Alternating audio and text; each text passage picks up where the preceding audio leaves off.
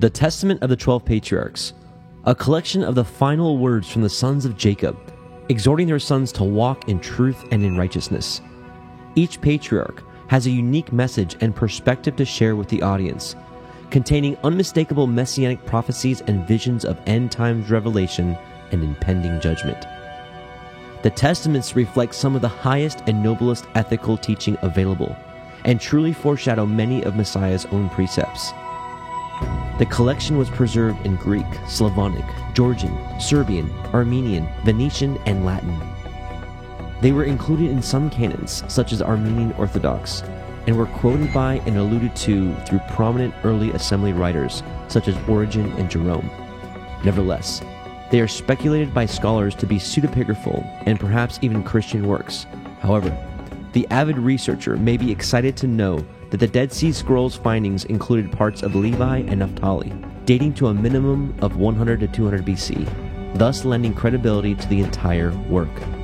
While we believe the Testaments to be inspired and profitable for doctrine, for reproof, for correction, and instruction in righteousness, it is up to you to test them and decide. With that being said, let's study together and show ourselves approved.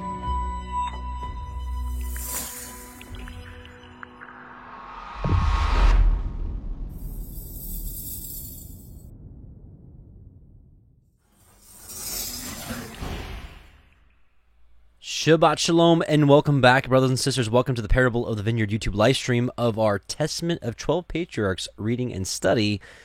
My name is Adam, your host, and I welcome you. This is the Testament of Judah, the testament of, of course, the great patriarch who became uh, the lineage of the kings of Israel, uh, who was a warrior, a standout warrior, an athlete, and one who struggled with drunkenness, uh, with excess, uh, with lusts, and other things. And as we've learned through, or as we're learning through these Testament of the Twelve Patriarchs, is each of these, each of the patriarchs struggle with something a little different, or gives us a little perspective on life lessons that we know in the scriptures are wrong, things like drunkenness or lust, but they give us more information on how to deal with these things. And I pray that tonight might be a blessing for you, whether you struggle with these things or not. Uh, this is just information that is great for the body to absorb. So let's pray. Heavenly Father, Most High, we just come before you and bless you and thank you for sending your Son, Messiah Yahusha, for our sins, that we may have forgiveness and reconciliation. Father, we thank you for preserving your word, these texts uh, such as these, for us to. Uh, be able to see to see truth in these last days, and to help us, Father, with the struggles of the world, Father.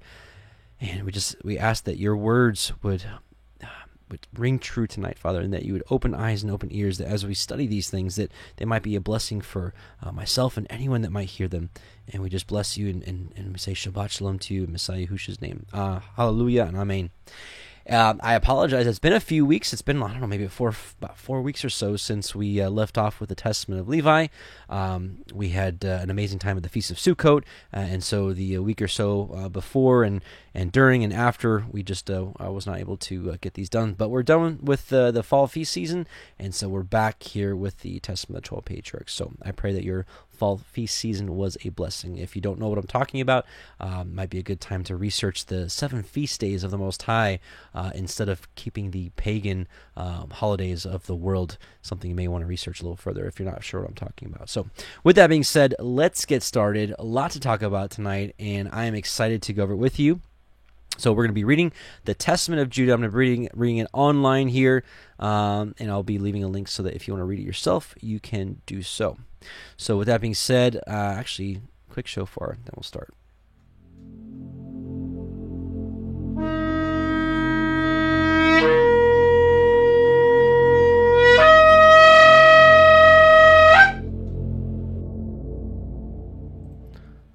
Okay, so here we are, the Testament of Judah, uh, chapter one, and here we go let me just uh, let me just start. So again, uh, what we're going to find out here in the Testament of Judah is the kingly lineage. We're going to see some uh, messianic prophecies. He's going to uh, he understands that his own lineage uh, will give birth to the the coming uh, Messiah, um, and that he dealt with lusts and drunkenness. And it's kind of interesting. Um, I think when people read through these, they they tend to align with one patriarch more than the other. Um, and it's just interesting here that that Judah is the warrior. I mean, he is the leader of battle of all his brothers, and it's interesting that the warrior uh, struggles with lust and drunkenness. And uh, I, I, I find it interesting that um, I was once in the military. I was in the Marine Corps, and I can see this kind of mentality um, that you have this warrior, work hard, um, work hard and play even harder kind of mentality. And that's what they even teach you to do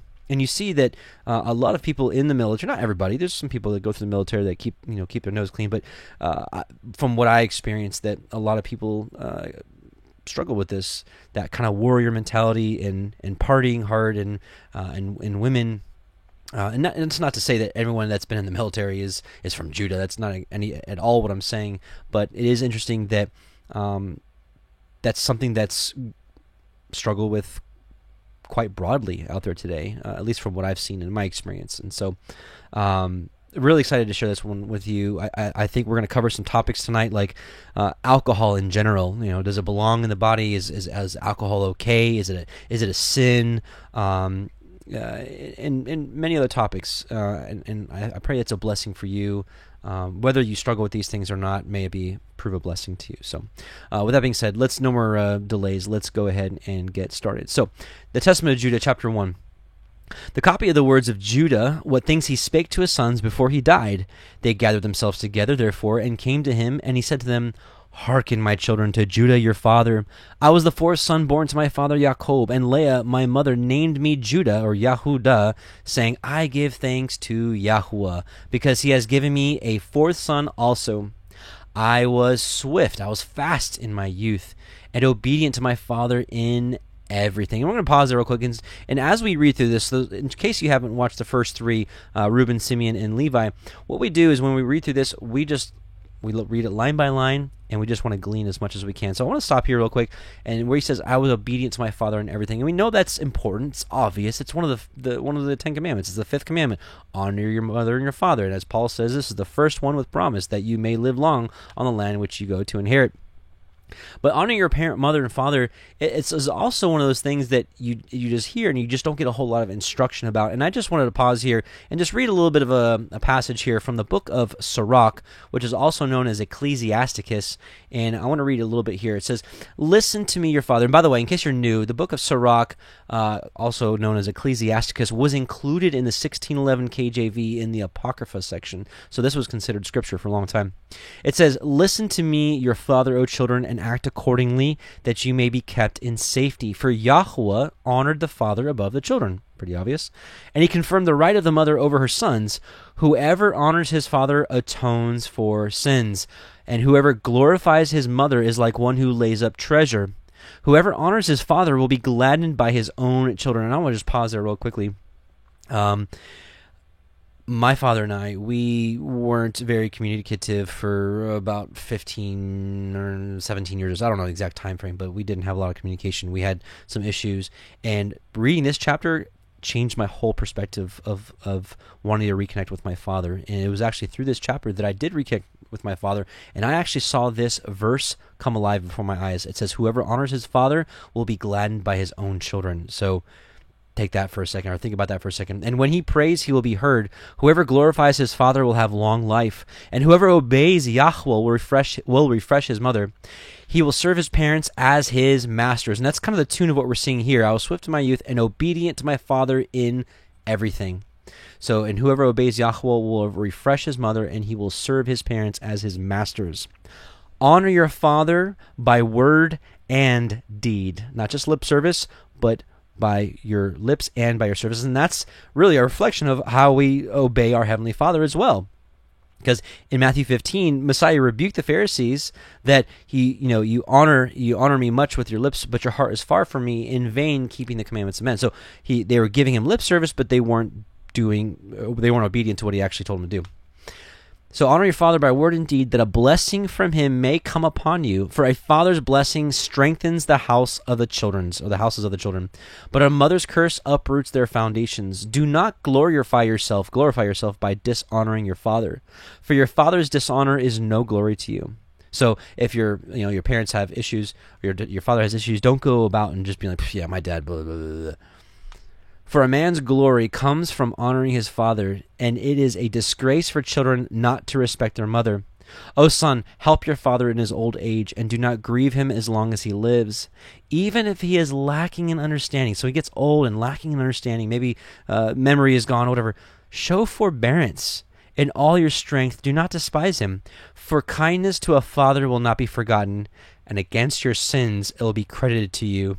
And the day of your affliction it will be remembered in your favor. As frost in a fair weather, your sins will melt away. Whoever forsakes his father is like a blasphemer, and whoever angers his mother is cursed by Yahweh. Just wanted to stop and share that real quick with you, real quick.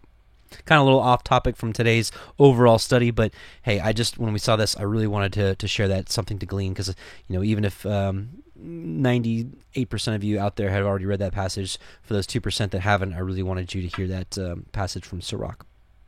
All right, Judah chapter 1, verse 5. And I honored my mother and my mother's sister. And it came to pass when I became a man that my father blessed me, saying, You shall be a king, prospering in all things. So um, he prophesied over him that he would be king. And we find this also in, uh, in the blessings in Genesis uh, chapter 49 uh, before Jacob died. And it says here in Genesis 49 8, Judah, you are he whom your brethren shall praise. That's part of his name. Your hand shall be in the neck of your enemies. So he's a warrior. Your father's children shall bow down before you. So he's going to be king. Judah is a lion's whelp. From the prey, my son, you are gone up. He stooped down. He couched as a lion, and as an old lion, who shall rouse him up? The scepter, which is the scepter of the kingdom, shall not depart from Judah, nor a lawgiver from between his feet until Shiloh come, and unto him shall be the gathering of the people be. And this is a prophecy about Messiah. So, um, again, there's overall a prophecy about him being king. So this is just confirming that. And Yahweh, so back to Judah chapter 1, verse 7, and Yahweh showed me favor in all my works, both in the field and in the house. I know that I raced a hind and caught it, and prepared the meat for my father, and he did eat and the roads I used to master in the chase and overtake all that was in the plains. A wild mare I overtook and caught it and tamed it. So he was a hunter, and he was a very efficient hunter. This doesn't mean that uh, just because like Esau was a good hunter, that doesn't mean that every hunter, oh, you're okay, Esau, you know, you want to be some hunter.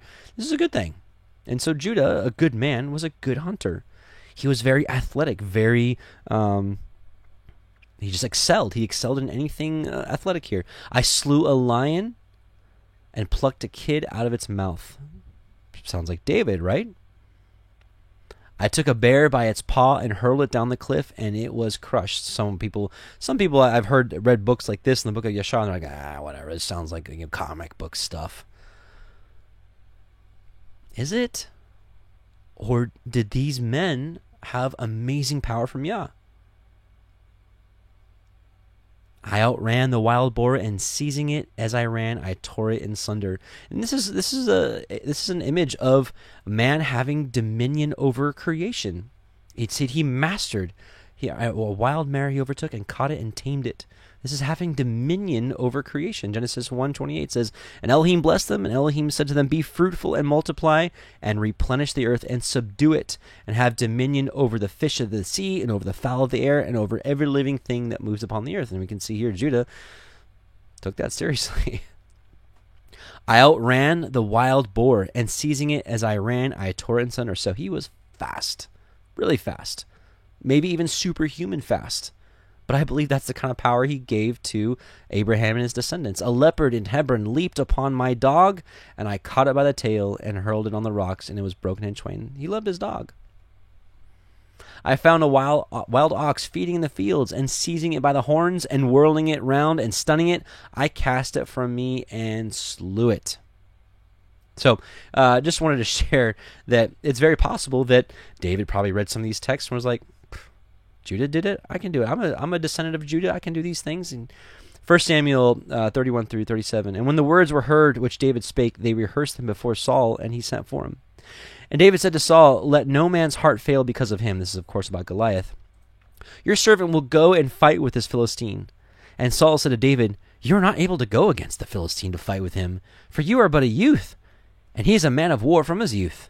And David said to Saul, Your servant kept his father's sheep, and there came a lion and a bear, and I took a lamb out of the and took a lamb out of the flock, and I went after him and smote him and delivered it out of his mouth. And when he arose against me, I caught him by his beard and smote him and slew him. Your servant both your servant slew both the lion and the bear, and this uncircumcised Philistine shall be as one of them, seeing he has defied the armies of the living Elohim. David said, moreover, Yahweh that delivered me out of the paw of the lion and out of the paw of the bear, he will deliver me out of the hand of the Philistine. And Saul said to David, Go, and Yahweh be with you. So look at that. I mean, David probably more than likely knew these stories and was like, Judah did these things. I'm a descendant of Judah. I'm a descendant of Abraham. I can do these things. Verse 16 And when the two kings of the Canaanites came sheathed in armor against our flocks, and much people with them, single handed I rushed upon the king of Hazor, and smote him on the greaves, and dragged him down, and so I slew him. And the other, the king of Tappuah, as he sat upon his horse, I slew, and so I scattered all his people. He's a warrior, he's a mighty warrior. Nothing could stand in his way. Achor, the king, a man of giant stature, I found hurling javelins before and behind as he sat on horseback. And I took up a stone of sixty pounds weight, and hurled it and smote his horse and killed it. And I fought with this other two uh, other for two hours, and I clave his shield in twain, and I chopped off his feet and killed him. And as I was stripping off his breastplate, behold, nine men, his companions, began to fight with me. And I wound my garment on my hand, and I slung stones at them, and killed four of them, and the rest fled. And Yaakov my father slew Beel, Beelesath, king of all the kings, a giant in strength, twelve cubits high.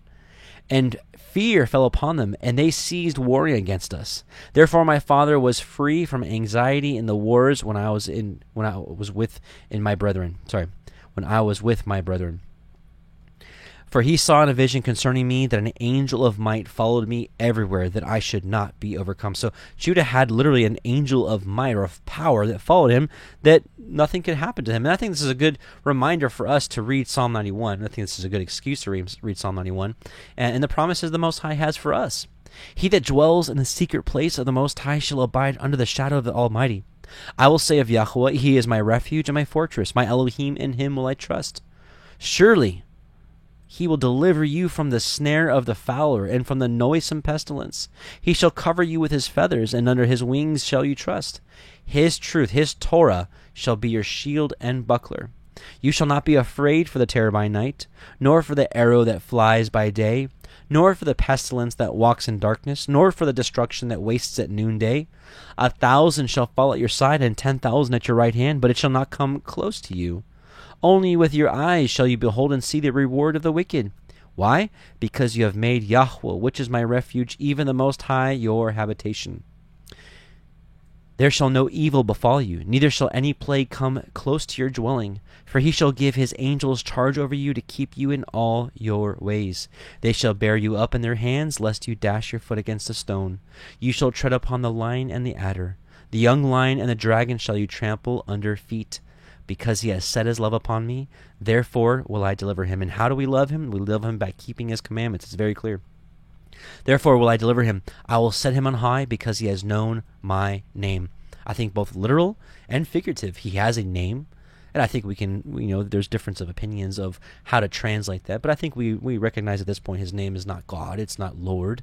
Um, it's you know, I believe it's Yahweh, our Heavenly Father. I believe Yahusha, the Son. But, you know, some people believe it's uh, Yahweh or Yehovah, and, and I, fine. Some people believe Messiah's name is uh, Yeshua or Yeshua. You know, no arguments there. But I think he sees our heart in that we want to actually call upon his name. Religion has destro- has completely removed his name. Judaism and Christianity both have removed his name from the picture. But his word says clearly, he has known my name. That's the literal part. Figuratively, his name is his character. It's his commandments. It's his Torah. And we know him by keeping his commandments. In 1 John chapter 1 John 2 3. And herein is how we know that we know him if we keep his commandments. He that says, I know him and keeps not his commandments is a liar. So he shall call upon me, by his name, and I will deliver him. I will be with him in trouble. I will deliver him and honor him. With long life will I satisfy him and show him my salvation. Praise Yah. All right, so back to uh, Judah, chapter 1, verse 26. And in the south there came upon us a greater war than in Shechem, and I joined in battle array with my brethren, and pursued a thousand men, and slew of them two hundred men and four kings. And so this is just impossible odds. But this is nothing new. We see that all throughout Scripture. And so some people will look at uh, uh, texts like this and be like, oh, that's just fantasy. That's just comic book stuff. Well, the Bible talks about victories just like this. You have Gideon with the 300 men versus the entire army. And you have many other in- instances where it's just like, you know, impossible odds. We'll read here in just a little bit about uh, Abraham and his 318 men versus five entire armies. Uh, that's is that comic book stuff or is that the truth? I believe it's the truth. But it says here in the south there came upon us a greater war than in Shechem. And we we know, we know about that through the book of Yashar, chapter 37. If you're not familiar, the book of Yashar is mentioned by name uh, in uh, Joshua 10:13. Are these things not written in the book of Yashar? Also in 2 Samuel 1:18 are these things not written in the book of Yashar? Some people would say the book I'm about to read for you is not that uh, legitimate book, but I, through much testing, I believe it is. And uh, so I want to read a little, a little bit of Joshua 37 here that talks about this greater war that we just saw here. It says, In the south there came upon us a greater war than in Shechem. And um, this this whole thing, I think, starts at chapter 35.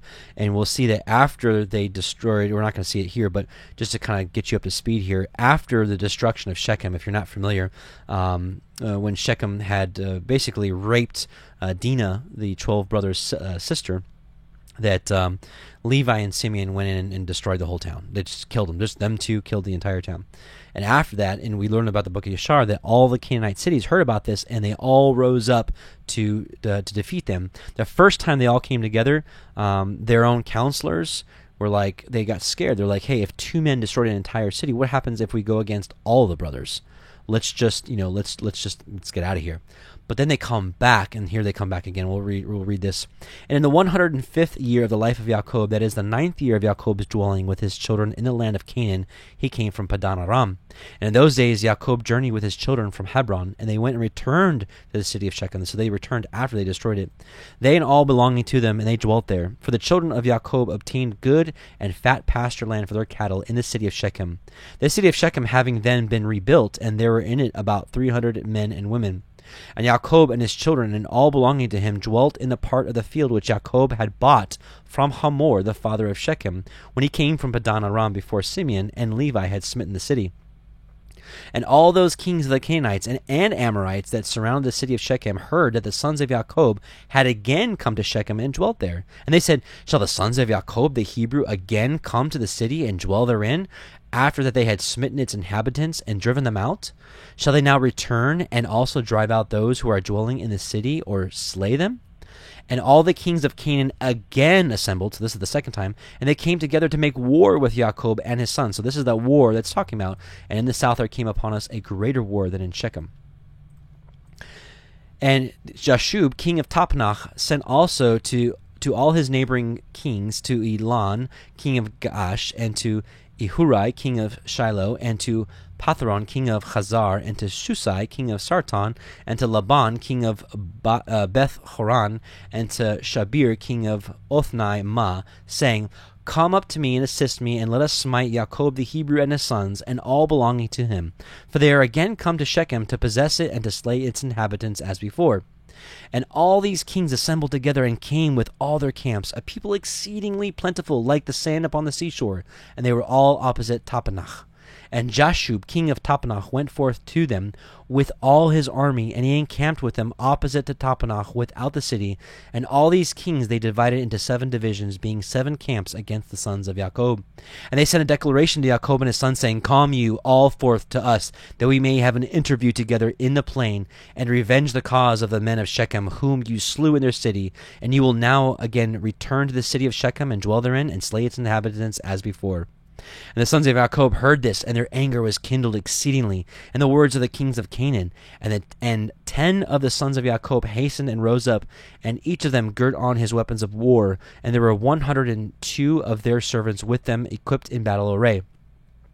And all these men, the sons of Jacob, with their servants, went towards these kings. And Jacob their father was with them, and they all stood up, the, stood upon the heap of Shechem. And Jacob prayed to Yahweh for his sons, and he spread forth his hands to Yahweh, and he said, O Elohim, you are an almighty Elohim. You are our Father. You did form us, and we are the works of your hands. I pray you deliver my sons through your mercy from the hand of their enemies, who are this day coming to fight with them and to save them from their hand.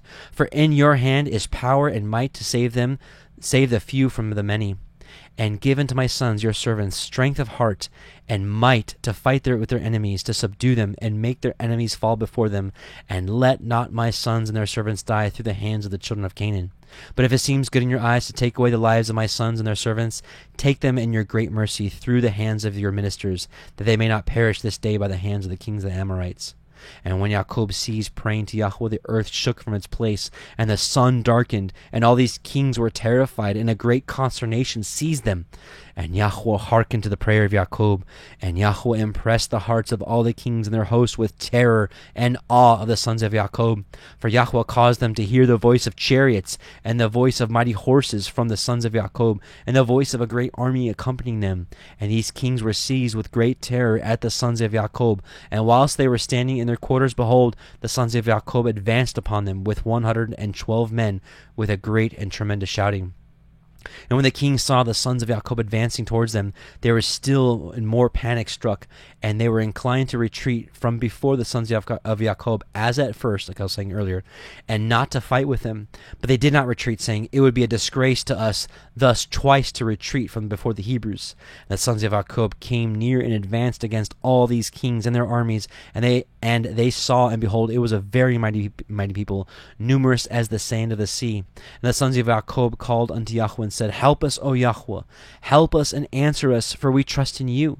And let us not die by the hands of these uncircumcised men, who this day have come against us. And the sons of Jacob girt on their weapons of war, and they took in their hands each man his shield and his javelin, and they approached to battle. And Judah, the son of Jacob, ran first before his brethren and ten of his servants with him, and he went towards these kings. And Jashub, the king of Tappanach, also came forth first with his army before Judah.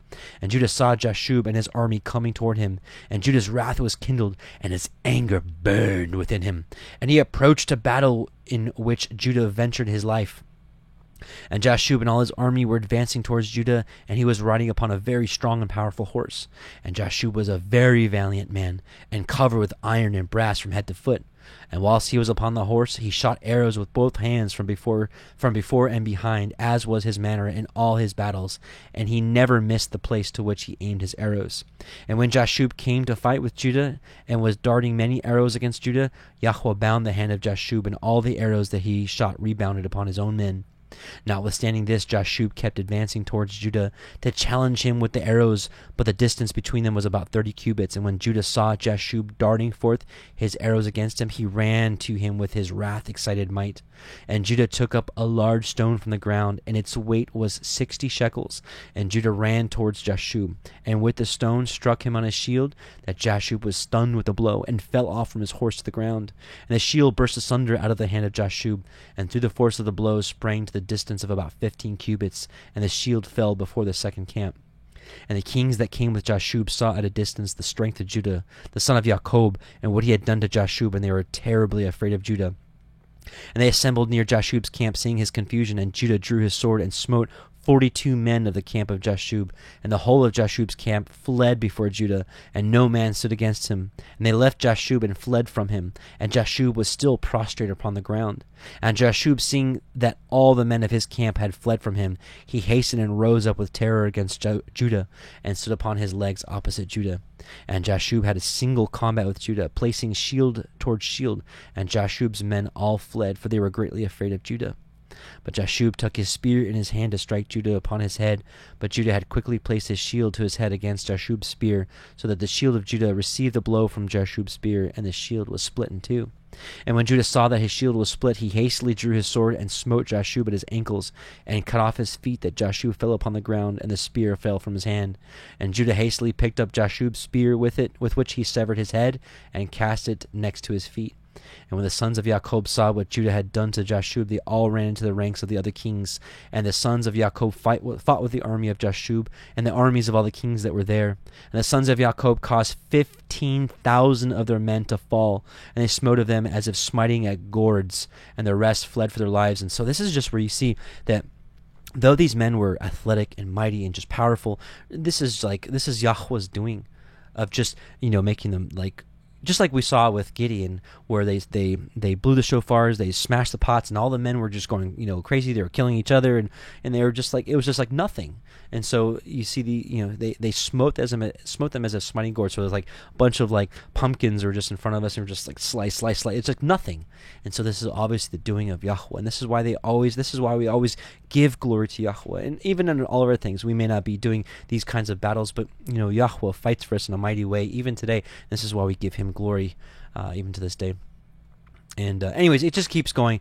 But uh, and if you're interested in this, um, the book of Yashar, if you have not read it, uh, really most of the chapter thirty, like all the thirties and even into forty, you have these amazing wars, and there's there's tons. If you're interested about reading more about these uh, wars of Judah and all of his brethren, uh, the book of Yashar details all the wars of Canaan against that that whole campaign that they they waged against them, and it's just mighty mighty battles that they had. So uh, I would encourage you to read more if you're interested.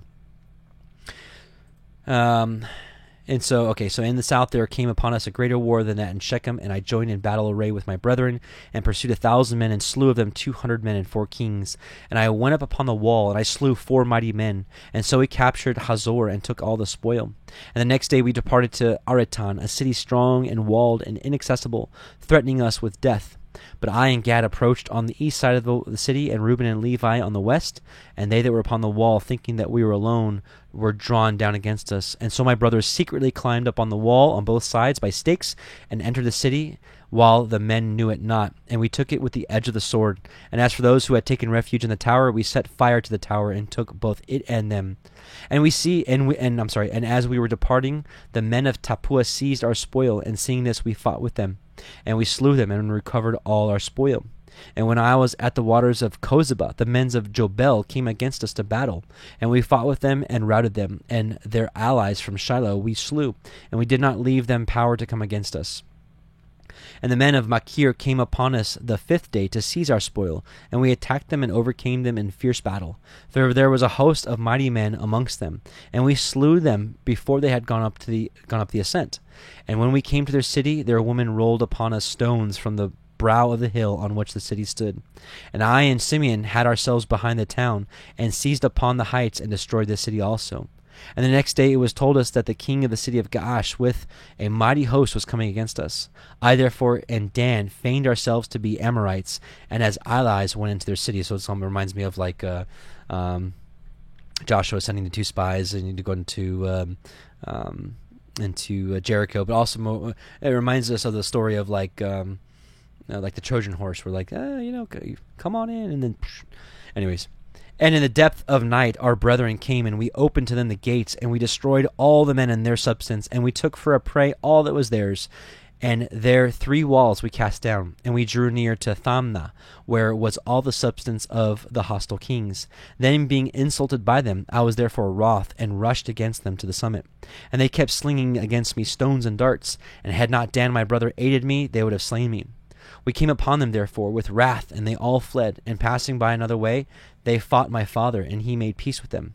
And we did to them no hurt, and they became tributary to us, and we resorted to them their spoil. And I built Thamna, and my father built Pabael. And I was twenty years old when this war befell. And the Canaanites feared me and my brethren. And I'll just stop there real quickly. um, so just to share with you, like the like Abraham and his his war. We'll look at uh, the book of Yashar 16 1 through 7. This gives us a little more details about the um, the battle which we saw when um, these kings had destroyed Sodom and took Lot and all the spoil, and that's when Abraham took his 318 men and went to town and destroyed them all. This is the book of Yashar. We just get a little more details that that really um, gives you a perspective of, of the kind of might that Yahweh gave these men. At that time, Chedorlaomer, king of Elam, sent to all the neighboring kings, to Nimrod, king of Shinar, who was then under his power, and to Tidal, king of Goim, and to Arioch, king of Elasar, with whom he made a covenant, saying, Come up to me and assist me, that we may smite all the towns of Sodom and its inhabitants, for they have rebelled against me these thirteen years. And these four kings went up with all their camps, about eight hundred thousand men. Remember that. And they all went as they were, and smote every man they found in their road.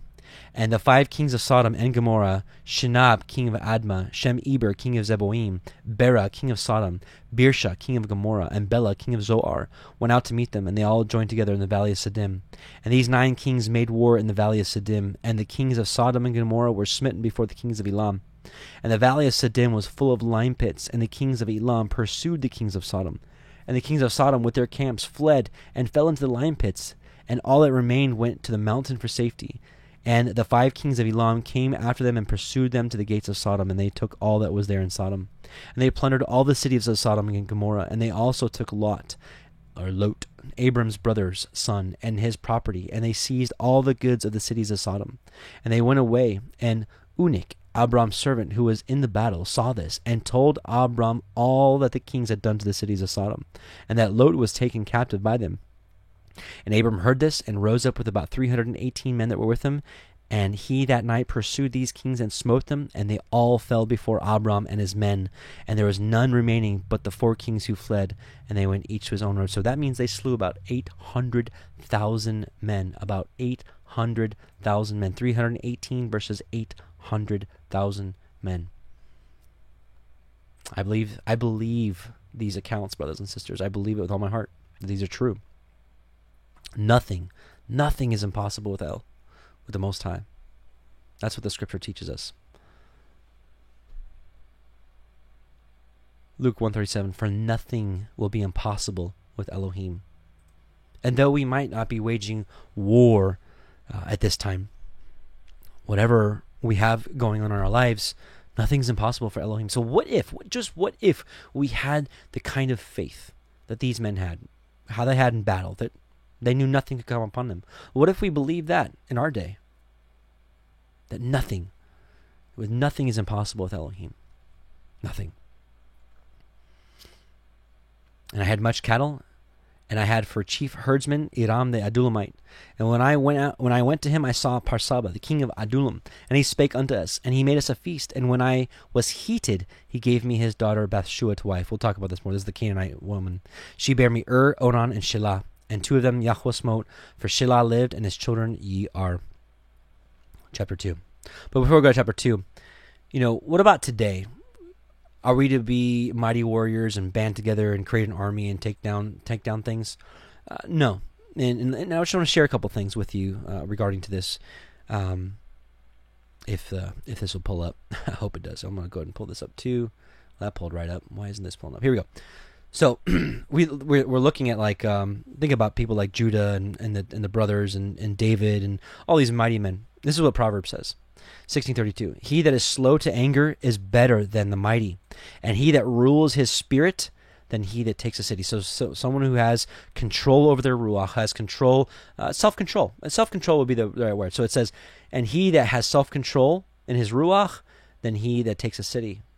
So, and I'm not saying that any of us that do these things are better than people like Judah or David, but this is this is kind of showing with you what's really important.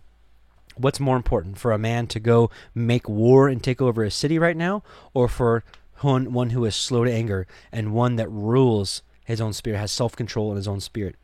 The book of Proverbs says the man that does that is better than he that takes a city, or better than a mighty uh, a mighty man. First John 2 6, he that says he abides in him, so he that says that, so a person that says, I live in Messiah, ought himself also so to walk even as he walked. So how did Messiah walk? Matthew 26, 53 through 54, this is when they're getting ready to arrest him. He said, Don't you think that I can't Thinkest thou, I'll just read it in the KJV. Thinkest thou that I cannot pray now pray to my Father, and he shall presently give me more than twelve legions of angels? I think a legion is like six thousand. So do that math. But how then shall the scriptures be fulfilled that thus it must be? So Messiah is like, I can make war right now if I want to, and it all you know, I'll be done. But that's not what his first coming was about. And I believe, and we know that Messiah has the two comings, the lion and the lamb.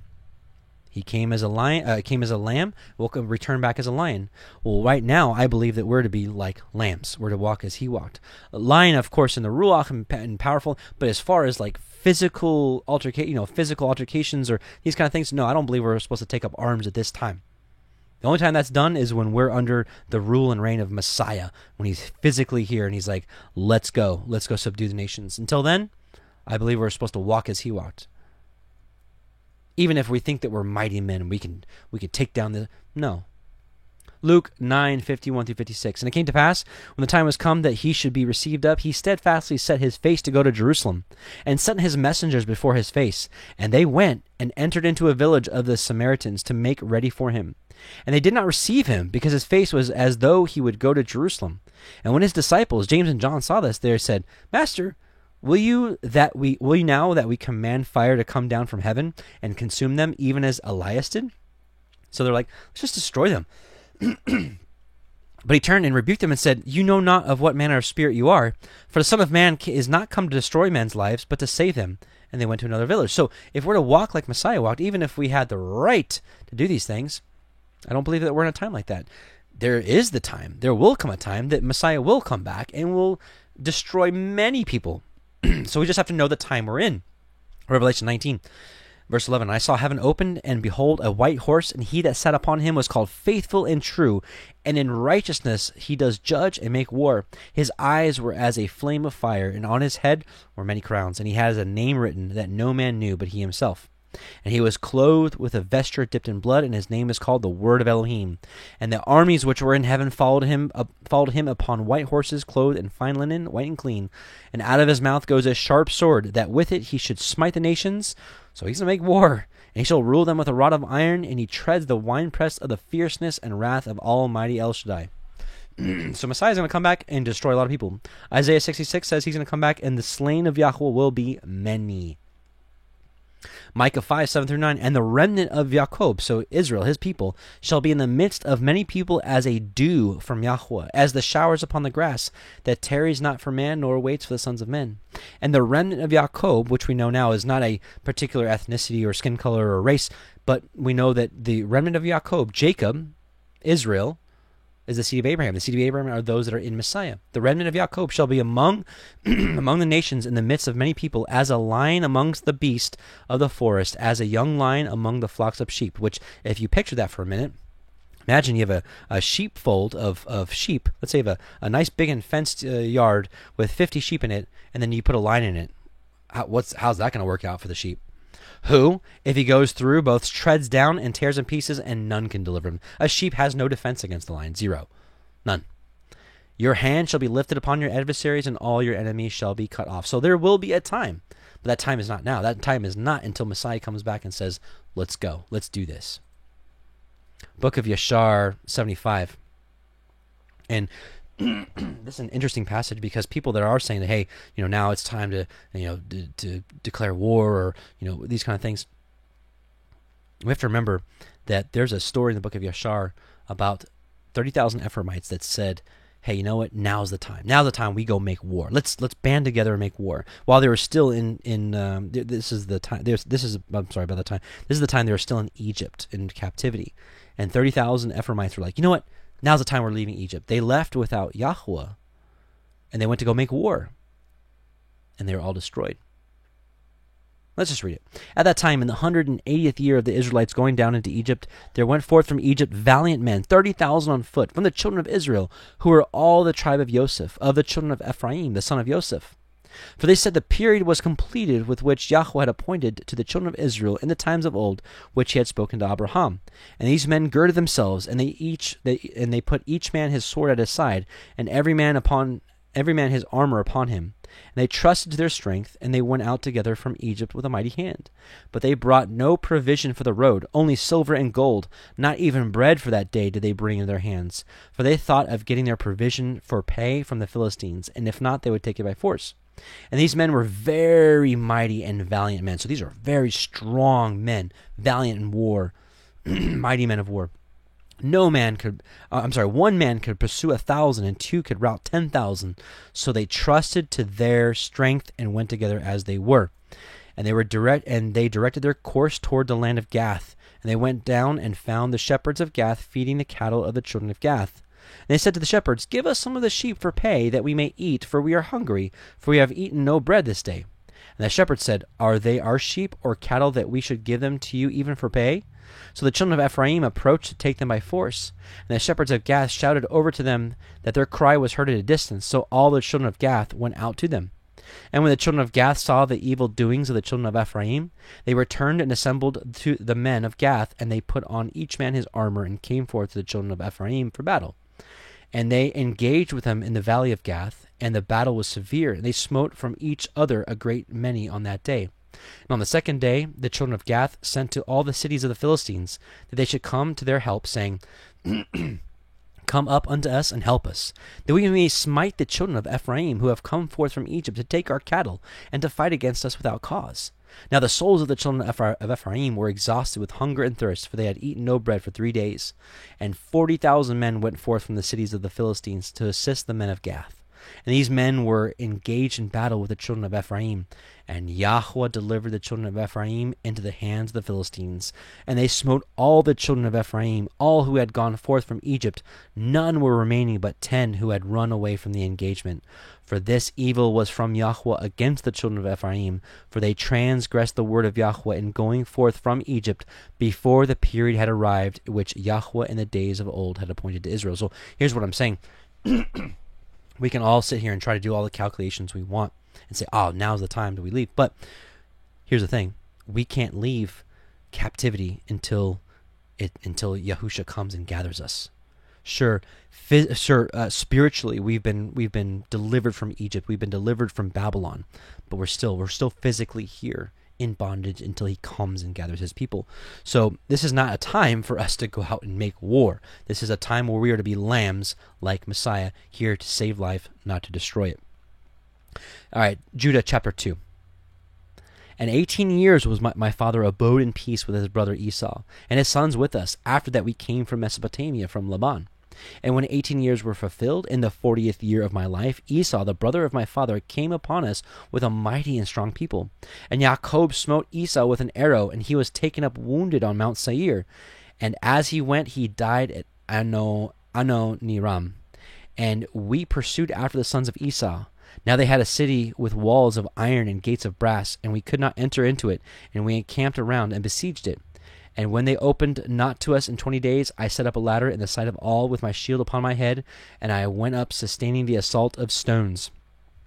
Upward of three talents weight, and I slew four of their mighty men. I'm gonna pause real quick. I meant to meant to uh, make mention of this, and so it says, and Jacob smote Esau with an arrow, and he was taken up wounded on Mount Seir.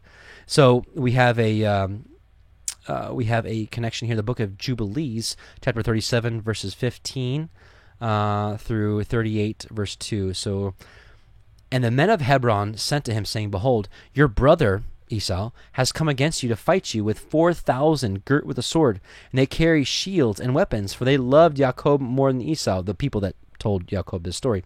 So they told him, for Jacob was a more liberal and merciful man than Esau.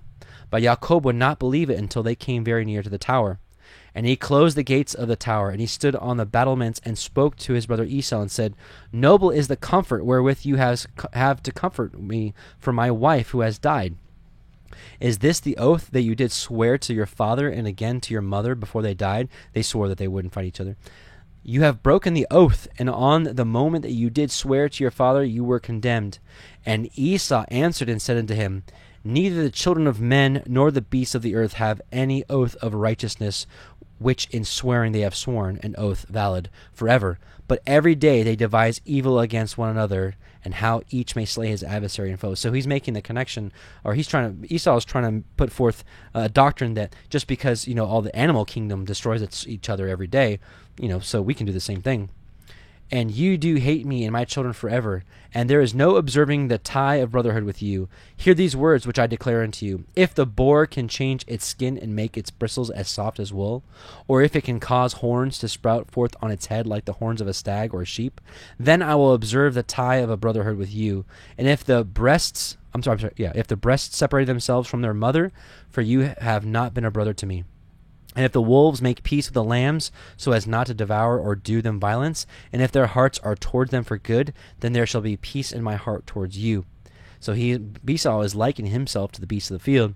And if the lion, which uh, the word says not to be like the beasts of the field, and if the lion becomes the friend of the ox and makes peace with him, and if he is bound under one yoke with him and plows with him, then I will make peace with you.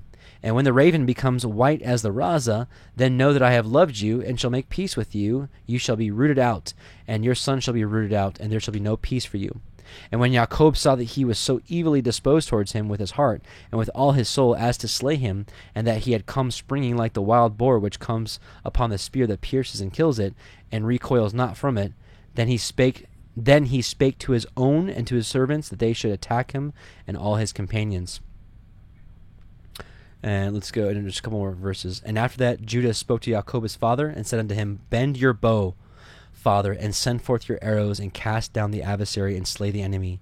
And may you have the power, for we shall not slay your brother, for he is such as you, and he is like you. Let us give him this honor. Then Jacob bent his bow and sent forth the arrow and struck Esau his brother on the right breast and slew him. So, confirming uh, scriptures there that this is true, that Jacob did kill Esau.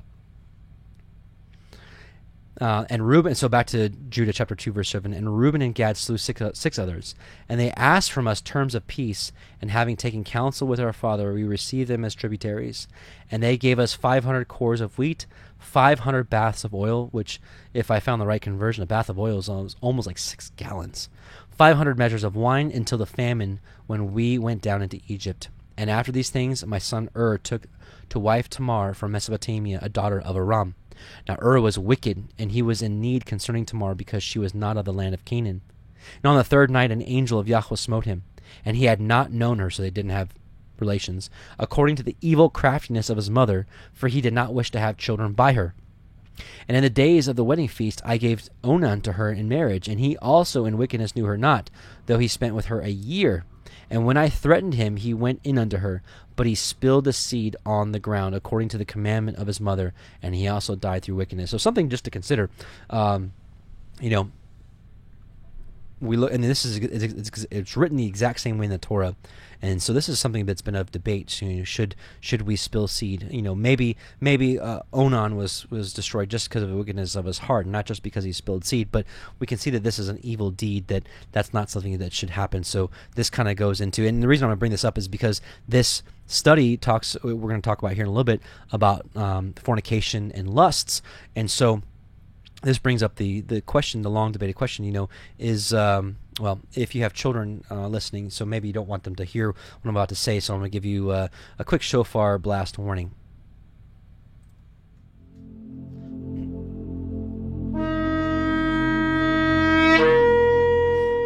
So, it's been long debated. Should um, is masturbation, you know, is it against Torah? Is it is it good? Is it not? So when I look at something like this, this gives me the fear of yeah, that something like that should not be done. And we'll talk a little bit more about this with fornication in, in a bit. Okay, children come back. Verse 16. And I wish to give Shelah also to her, to uh, Tamar, but his mother did not permit it, for she wrought evil against Tamar, because she was not the daughters of Canaan, as she also herself was. And I knew that the race of the Canaanites was wicked, but the impulse of my youth blinded my mind. And we're going to talk about why um, why he was driven to uh, marry this Canaanite woman, and it's going to explain here, but a little more in detail in the next chapter. And when I saw her pouring out wine, owing to the intoxication of wine, I was deceived and took her, although my father had not counseled it. And while I was away, she went and took for Shelah a wife from Canaan. And when I knew what she had done, I cursed her in the anguish of my soul. And she also died through her wickedness together with her sons. And after these things, while Tamar was a widow, she heard after two years that I was going up to shear my sheep, and adorned herself in bridal array, and sat in the city of Enaim by the gate. And for it was a law of the Amorites that she who was about to marry should sit in fornication days by the gate seven days by the gate. So this is kind of crazy. So they had a law, these Amorites, which was a wicked nation, just like the Canaanites, that when, before someone was married, they had to sit in fornication for seven days, like almost like prostitution for seven days. and it's the complete opposite of like the purity that one's supposed to keep themselves before marriage uh, under the laws of Yahweh. And um, that might seem ridiculous today because you know, but you know, there's some, there's still some, there's still some societies out there that have really crazy laws out there.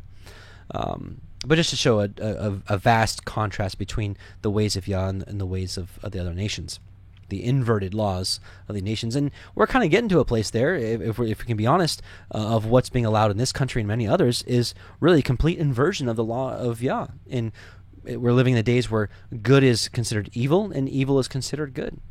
And how far that this is going to go, well, we don't know. All I can say is, come, come, Messiah Yahusha. We're waiting for you. So therefore, being drunk with wine, I did not recognize her. This is still talking about Tamar, his daughter-in-law and her beauty deceived me through the fashioning of her adorning. And I turned aside to her and said, Let me go in into you. And she said, What will you give me? And I gave her my staff, and my girdle, and the diadem of my kingdom in pledge. And I went in unto her, and she conceived. And not knowing what I had done, I wished to slay her. But she privily sent my pledges and put me to shame. And when I called her, I heard also the secret words which I spoke when lying with her in my drunkenness. And I could not slay her because it was from Yahweh. For I said, Less happily she did it in subtlety, having received a pledge from another woman. But I came, but I came not again near her while I lived, because I had done this abomination in all Israel. He took his his uh, son's wife, uh, unknowingly, of course, but he did. Moreover, they who were in the city said there was no harlot in the gate, because she came from another place and sat for a while in the gate. And I thought that no one knew that I had gone into her. And after this, we came into Egypt to Joseph because of the famine. And I was forty and six years old, and seventy and three years lived I in Egypt. So let's go to uh, chapter 3 now here's where we get to the kind of the meat uh, of the study that I wanted to uh, to share with you, especially specific, uh, specifically about um, wine, uh, overindulgence, uh, about uh, drunkenness, intoxication, about fornication, um, the, the the deceits of these things, and so we'll we'll talk about that now here. So here we go.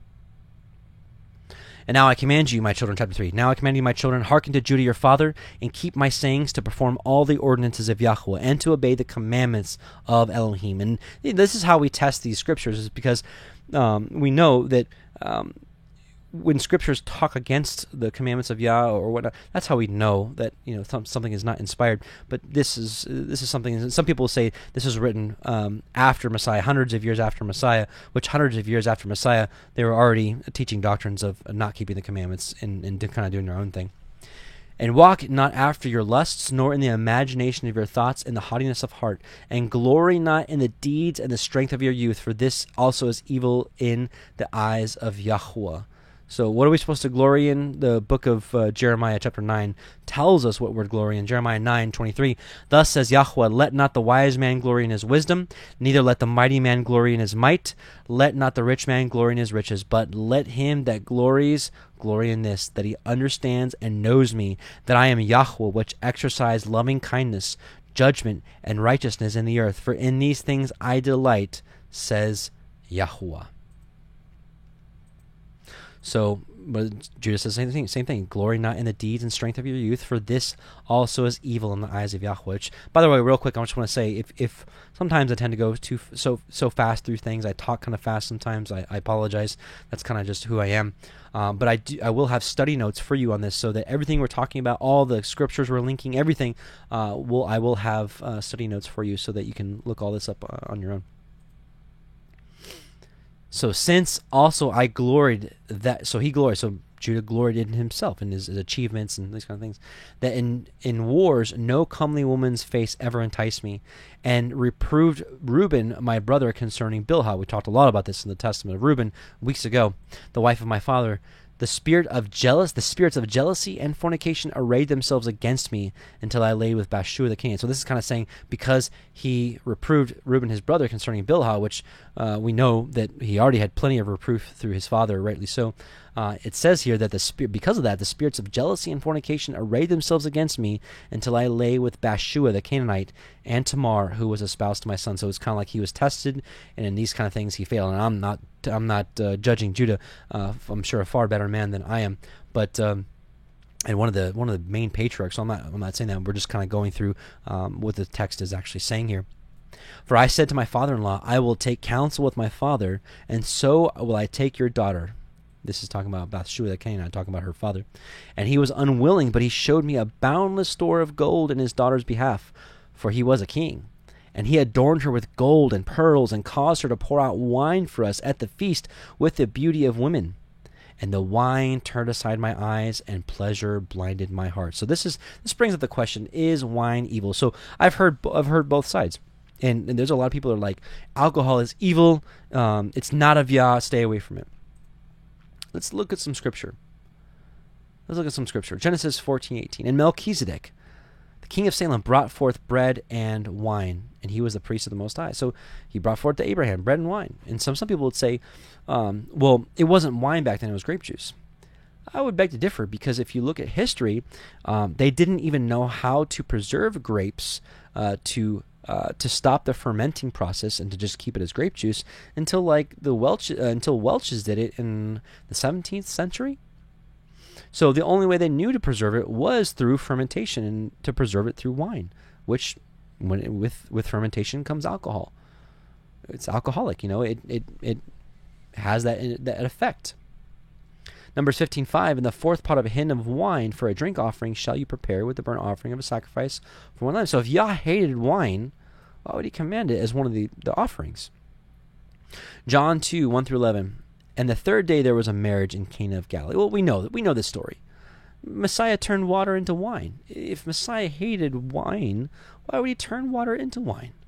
And we know that we know we can tell through this story that this is alcohol. This is alcohol it says, When the ruler of the feast tasted the water, that it was made wine, he knew not whence it was, but the servants which drew the water knew. The governor of the feast called the bridegroom and said unto him, Every man at the beginning does set forth good wine, and when men have well drunk, then that which is worse. But you have kept the good wine till now. Because basically what he's saying is um, people bringing out the good wine, and as people are kind of like just feeling good, and yeah, whatever, you know, then they bring out the whatever wine, and people are like, oh, whatever, doesn't care. This is one of the, this is the beginning of miracles that Yahusha did. So if, if Yah really hated wine, why would he do that? Isaiah 55 1. Ho, everyone that thirsts, come ye to the waters, and he that has no money, come ye, buy and eat. Yes, come and buy wine and milk, and without money, without price. So I'm just basically sharing with you that wine is not a bad thing. 1 Timothy 5 23. Drink no longer water, but use a little wine for your stomach's sake and your often infirmity. So it can be used uh, medicinally, even wine. Matthew 11, 18 through 19, for John came neither eating nor drinking, and he says he has a devil. The Son of Man came eating and drinking. and They say, Behold, a man gluttonous and a wine bibber, a friend of publicans and sinners. But wisdom is justified over children. So Messiah drank wine. And we know that through the Passover as well.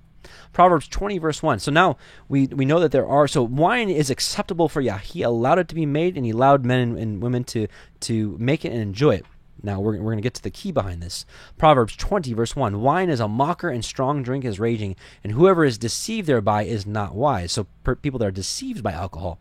Ephesians 5:18 and be not drunk with wine wherein is excess but be filled with the spirit. So here's the same person Paul who just said, you know, don't just drink water but drink a little bit of wine. But the key is to not be drunk with wine, wherein is excess. And this is this is the key here in, in anything. And we'll see here this, that what we're going to talk about is not just wine. This can be uh, on a broad spectrum of topics of excess. Elohim doesn't want us to have excess. Anything, it could be wine or food, whatever. We'll talk about it in a second. Leviticus 10:9 Do not drink wine or strong drink you or your sons with you when you go into the tabernacle of the congregation lest you die it should be a statute forever throughout your generations. So there's regulations regarding wine.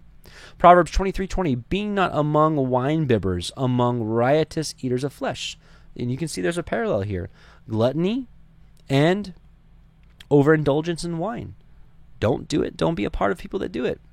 Deuteronomy 21:20, and they shall say unto the elders of a city, This our son is stubborn and rebellious. He will not obey our voice. He is a glutton and a drunkard. You can see the correlation here.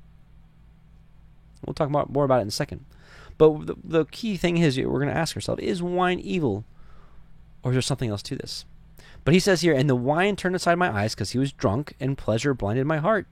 And I became enamored of, and I lay with her, and transgressed the commandment of Yahweh and the commandment of my fathers, and I took her to wife. And Yahweh rewarded me according to the imagination of my heart, inasmuch as I had no joy in her children. And now, my children, I say unto you, Be not drunk with wine, for wine turns away the mind away from the truth. The truth we know, Psalm 119, 142, is the Torah, and inspires the passion of lust and leads the eyes into error. So wine is like a is like gasoline poured on the fire that ignites this lust and passion of lust and leads the eyes into error. In modern day things like pornography and many other things. For the spirit of fornication has wine as a minister to give pleasure to the mind. So, literally, wine, alcohol itself, can be a fuel to the fire of fornication. For these two also takes away the mind of a man fornication and drunkenness. For, now listen, for if a man drink wine to drunkenness, it is it disturbs the mind with filthy thoughts, leading to fornication and heats the body to carnal union. And if the occasion of the lust be present, he works the sin and is not ashamed. Such is the inebriated man, the drunken man, my children. For he who is drunken reverences no man, including Yah. For lo, it made me also to err, so that I was not ashamed of the multitude in the city, and that before the eyes of all I turned aside unto Tamar, and I wrought a great sin, and I uncovered the covering of my son's shame. After I had drunken wine, I reverenced not the commandment of Elohim, which was to not take of the daughters and uh, the, the daughters of Canaan, and I took a woman of Canaan to wife. For much, and listen here, and here's the key. This is where we want to get to. For much discretion needs the man who drinks wine, my children, and herein is discretion in drinking wine. A man may drink so long as he preserves modesty, self control. Self control is the key here. It's, it's one of the fruits of the Spirit. Listen, Galatians 5:19. Now the works of the flesh are evident: sexual immorality, impurity, sensuality, idolatry, sorcery, enmity, strife, jealousy, fits of anger, rivalries, dissensions, divisions, envy, drunkenness, orgies, and things like these. I warn you, as I warned you before, that those who do such things will not inherit the kingdom of Elohim. Do you have the fear of Yah in you? If you are struggling with any of these, now the, the praise Yah that as we go through these Testament, of the 12 patriarchs, that we get to pretty much cover all of these things. So basically, the, the, scriptures say don't do these things, but we don't get a whole lot in written form of how do we get away from these things. So today we're going to talk. We're talking mostly about sexual immorality, drunkenness. So people that do these things will not inherit the kingdom of Elohim. But the fruit of the Spirit is love, joy, peace, patience, kindness, goodness, faithfulness, gentleness, and self control. And this is kind of the, the aha moment, the bingo here. For much discretion it needs the man who drinks wine, my children, and here in his discretion in drinking wine, a man may drink so long as he preserves modesty. Modesty is self control. 1 Corinthians 9, 24 through 27. Do you not know that in a race all the runners run, but only one receives the prize? So run that you may obtain it. Every athlete ex- exercises self control in all things. They do it to receive a perishable wreath or crown or, or reward, but we an imperishable crown or reward. So I do not run aimlessly. I do not box as one beating the air, but I discipline my body and keep it under control. And this is in regards to alcohol and a slew of other topics. Lest after preaching to others, I myself should be disqualified. No self control, disqualification. That's what Paul says, and I agree. 2 Timothy 1 7 For Elohim gave us a spirit not of fear, but of power and love and self control. The Ruach of Elohim comes with self control. It comes with time and with patience. It's not like you get the ruach and then all of a sudden all these things go away. It takes time, it takes patience, and it takes diligence on our part to be like, you know what? Yeah, I want to be I want to break these things. And if you need more help with breaking things like fornication, we talked a lot about this in the book of uh, Testament of Reuben. But breaking these things is like breaking chains, breaking yokes, and we learned about that in Isaiah 58. And Messiah says some of these things will not come out but by prayer and fasting. And if you're struggling with alcohol or addiction in general, and that's why I say this is not just talking about wine, but this is about addiction in general. And the days that we live in, there's so many, there's so many uh, addictions. There's so many things that people can be um, really uh, yoked to. Pain pills, um, all all sorts of drugs. People can be addicted to, and be in bondage to. But prayer and fasting can break the chains, break the yoke. Hallelujah. Proverbs 16:32 Whoever is slow to anger is better than the mighty, and he who rules his spirit, one who has self-control, than he who takes a city. Remember that. Proverbs 25:28 A man without self-control is like a city broken into and left without walls. And that's what happened. That's what we were learning about earlier. The person who's drunk, or actually, I think we'll learn about in a second. The person who allows drunkenness allows a spirit to come in. And we learn about that with Messiah, that um, that the spirit couldn't come in unless he first, or a thief can't uh, steal from a strong man unless he first bind the strong man, and then he comes in and breaks his house. So a man without self control is like a city broken into and left without walls. 1 Corinthians 6, 9 through 20. Or do you not know that the unrighteous will not inherit the kingdom of Elohim?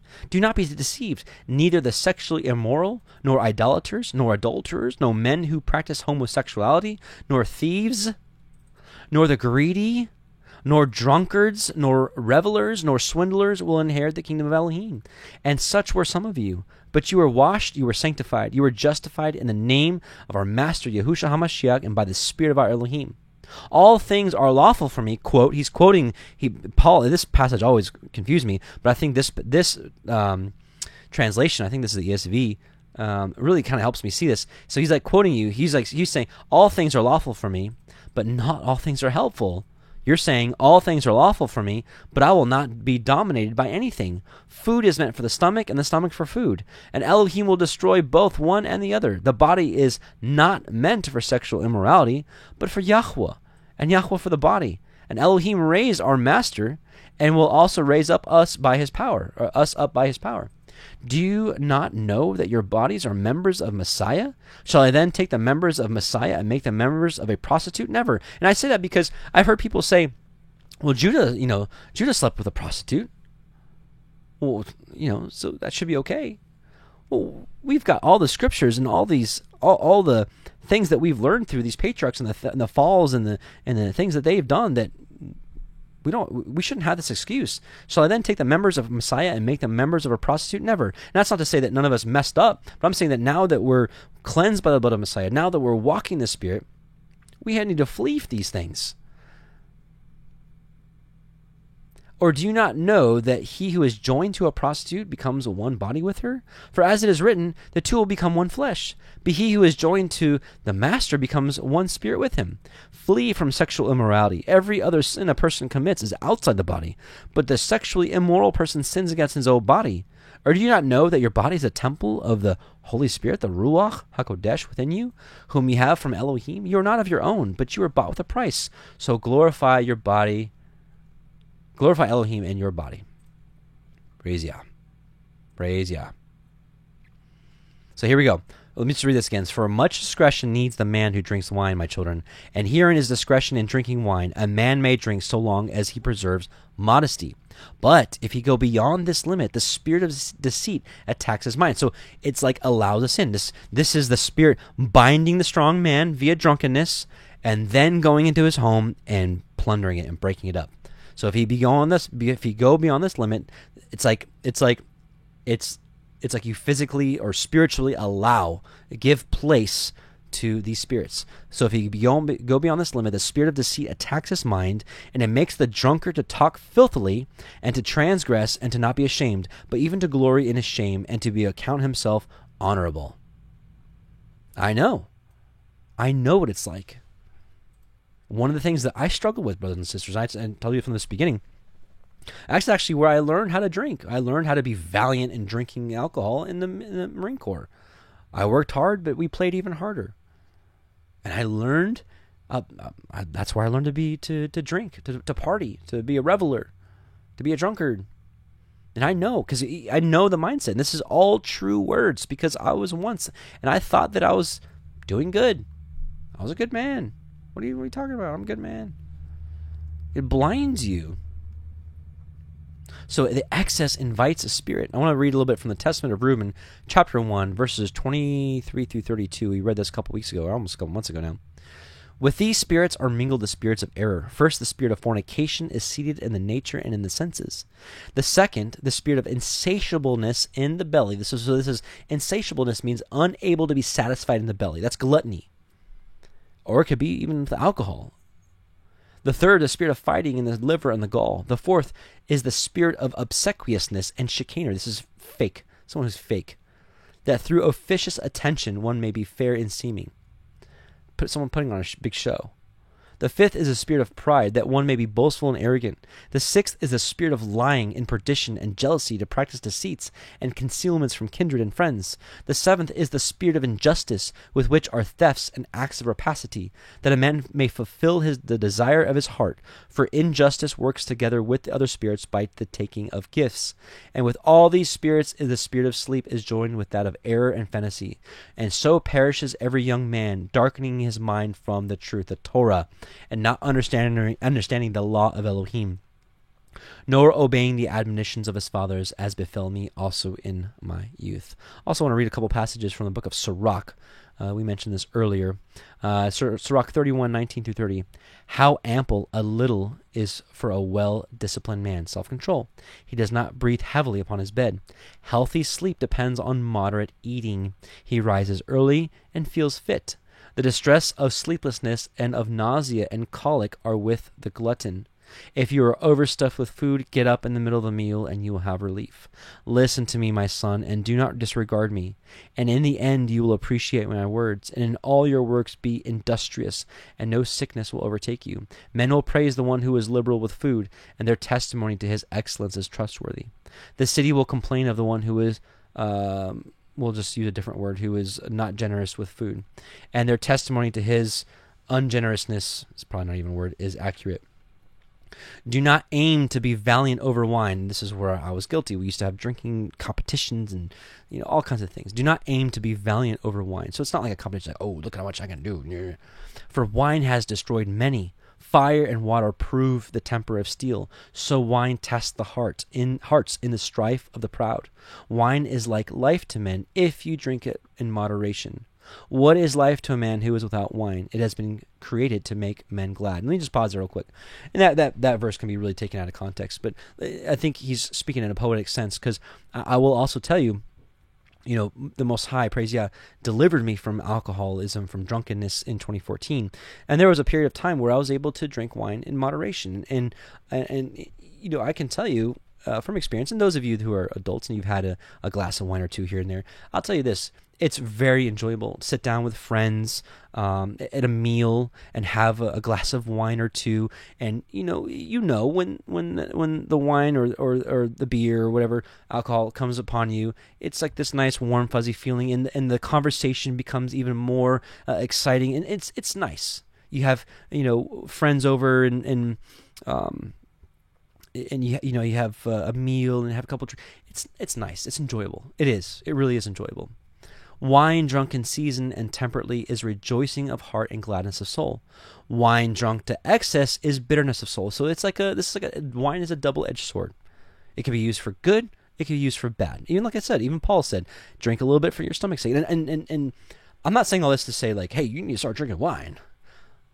But this is a very highly debated topic, especially uh, people coming out of the, the Christian churches. There's, there's a lot of denominations that are like, no way, you can't have it. It's, it's illegal.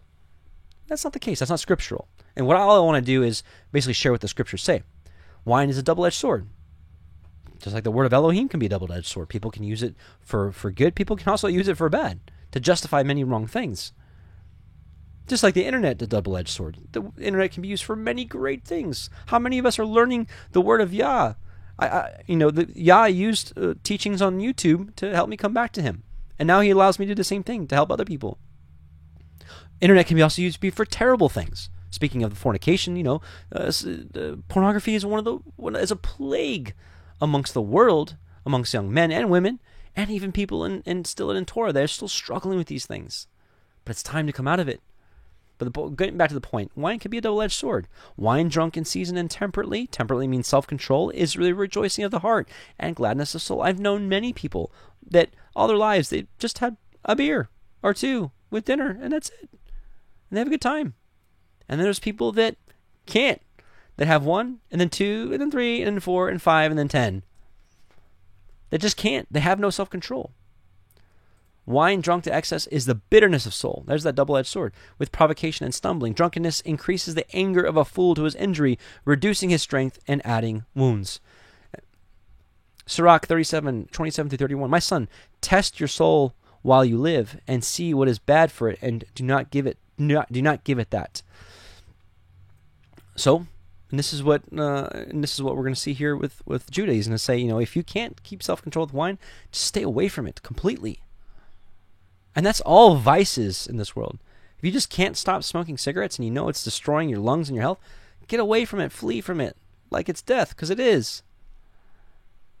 For not everything is good for everyone, and not every person enjoys everything. And you know, if someone thinks I'm sitting here promoting wine, I don't drink alcohol, and this is it's one of the reasons that I decided to um, to take the Nazarite vow uh, two and a half, almost three years ago now because uh, the story goes, um, I was delivered of, of drunkenness in 2014.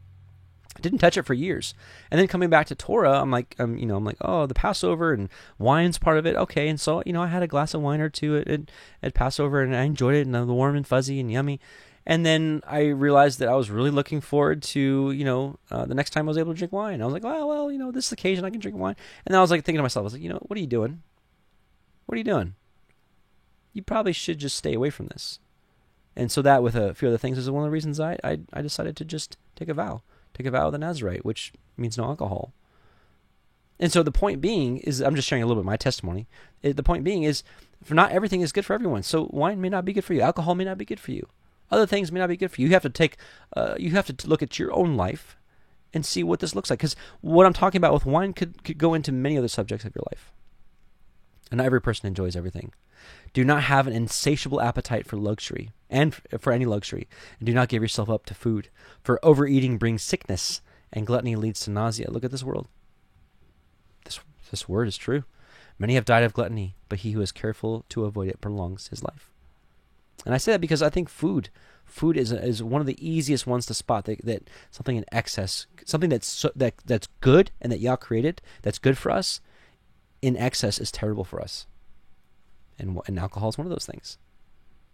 And the reason we're focusing so much on this is you don't really get a whole lot of this in the scripture. We we read a couple of the, the passages in the book of Proverbs that goes over you know drunkenness, but you don't get a whole lot of instruction here. And this is the only book I know of that has pure instructions for alcohol. Verse 17 again.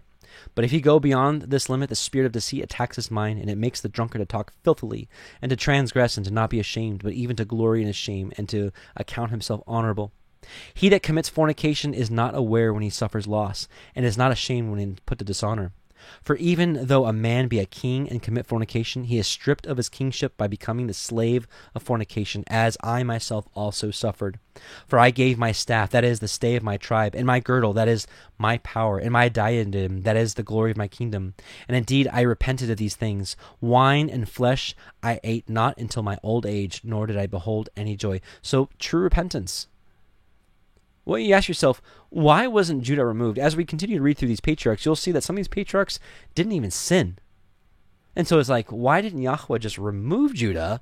Like, okay, so you're drunk, you're married a Canaanite woman, uh, your life's a mess. Um, then you sleep with your your your son's wife and and make her pregnant and have a bunch of kids.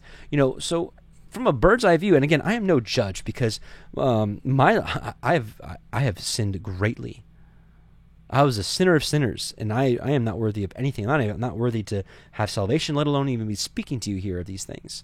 But Yah had mercy on me. What's the what's the difference? So why why wasn't Judah removed? Why wasn't David removed when he murdered Uriah and and committed adultery with with Bath, Bathsheba? So this is Bathsheba, Bathsheba. Repentance, the heart. He repented, and Judah repented with all his heart. And it says, and indeed I repented of these things, and he and he did it with all of his heart, just like we saw with Reuben. He messed up bad too, but he repented and was forgiven. He repented, and this is a type of uh, fasting here. Wine and flesh he did not eat for a long time. David, fa- David, David um, repented with all of his heart, and he was forgiven. And the angel of Elohim showed me that forever do women bear rule over king and beggar alike. And from the king they take away his glory, and from the valiant man his might, and from the beggar even that has that the little which he is the stay of his poverty. So even, so it's like everything can be taken, and that women rule over men, especially ones that have don't have self control. There's a um, uh, let me see where we at time yeah, we're getting a little long-winded here. Um, I would I would encourage you to read First Esdras. A lot of you are familiar with this channel. We've read Second Esdras a lot, but there's also a book called First Esdras, or, or in your Sefer is called Third Ezra. Read Third Ezra or First Esdras, chapter three, all of it, and then through chapter four, uh, verse forty-one. Uh, it's a blessing, and basically what it comes down to is so he has a speech about wine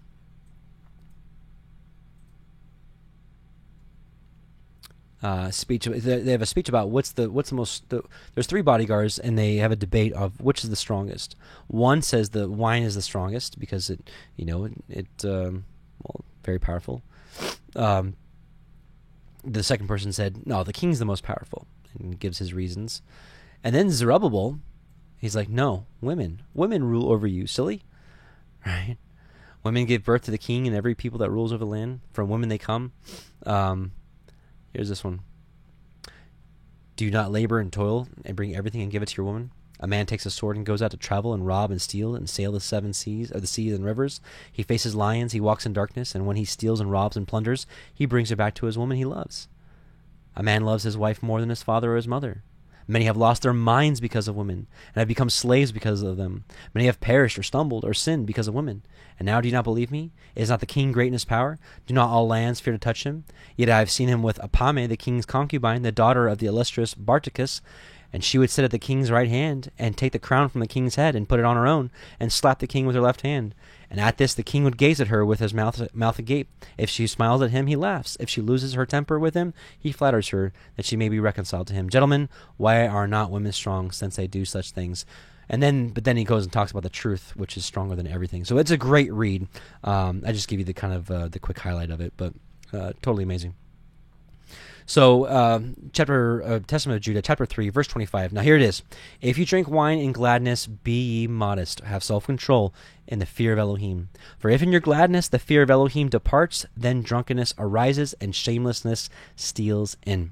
But if you would live soberly, do not touch wine at all, lest ye sin in words of outrage, and in fightings, and in slanders, and transgressions of the commandments of Elohim, and ye perish before your time. Moreover, wine reveals the mysteries of Elohim, of, of mysteries of Elohim and men, even as I also reveal the commandments of Elohim and the mysteries of Jacob my father to the Canaanitish woman Bathshua, which Elohim bade me not to reveal. And wine is a cause of both war and confusion. I think addictions in general need to be realized here and need to be discussed, uh, at least amongst yourselves in your mind in prayer.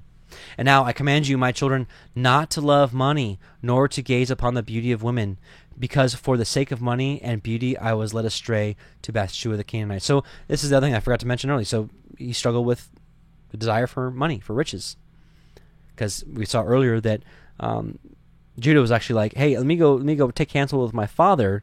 Uh, before I do this. And, and, and Bathsheba's father was like, no, no, let me show you all this gold and whatever. And, and Judah was like, and then the wine, he's like, oh, okay, you know. So, um, so again, he says, not to love money, nor gaze upon the beauty of women, because for the sake of money and beauty I was led astray to Bathsheba the Canaanite. Let's read a little quick little passage in the uh, Testament of Issachar, chapter 1, verses 32 through 38.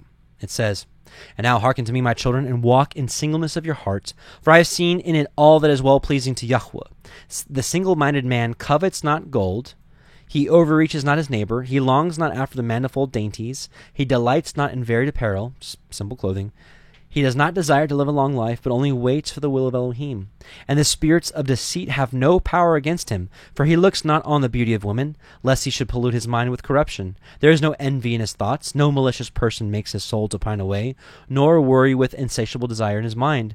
For he walks in singleness of soul, and beholds all things in uprightness of heart, shunning eyes made evil through the error of the world, lest he should see the perversion of any of the commandments of Yahweh.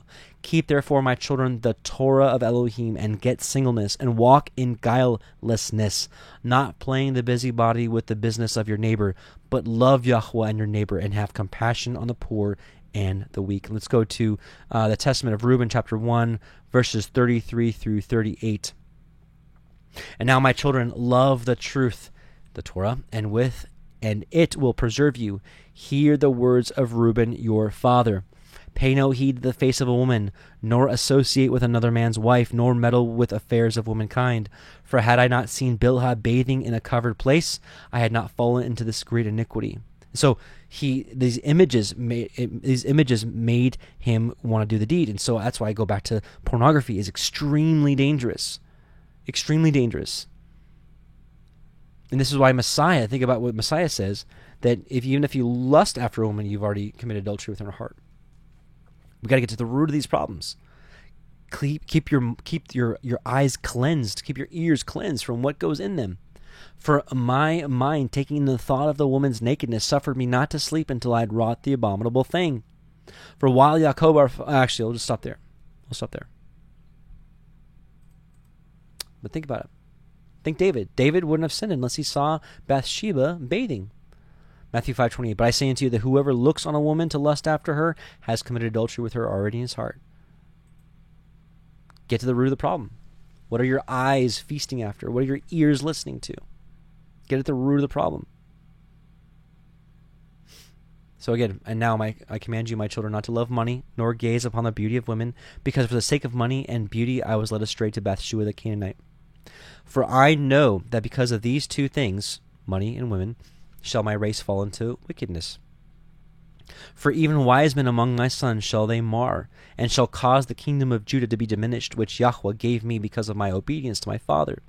For I never caused grief to, to Jacob my father, for all things whatsoever he commanded I did. And Yitzchak the father of my father blessed me to be king in Israel, and Jacob further blessed me in like manner. And I know that from me shall the kingdom be established. And I know what evils you will do in the last days. Beware therefore, my children, of fornication and the love of money, and hearken to Judah your father.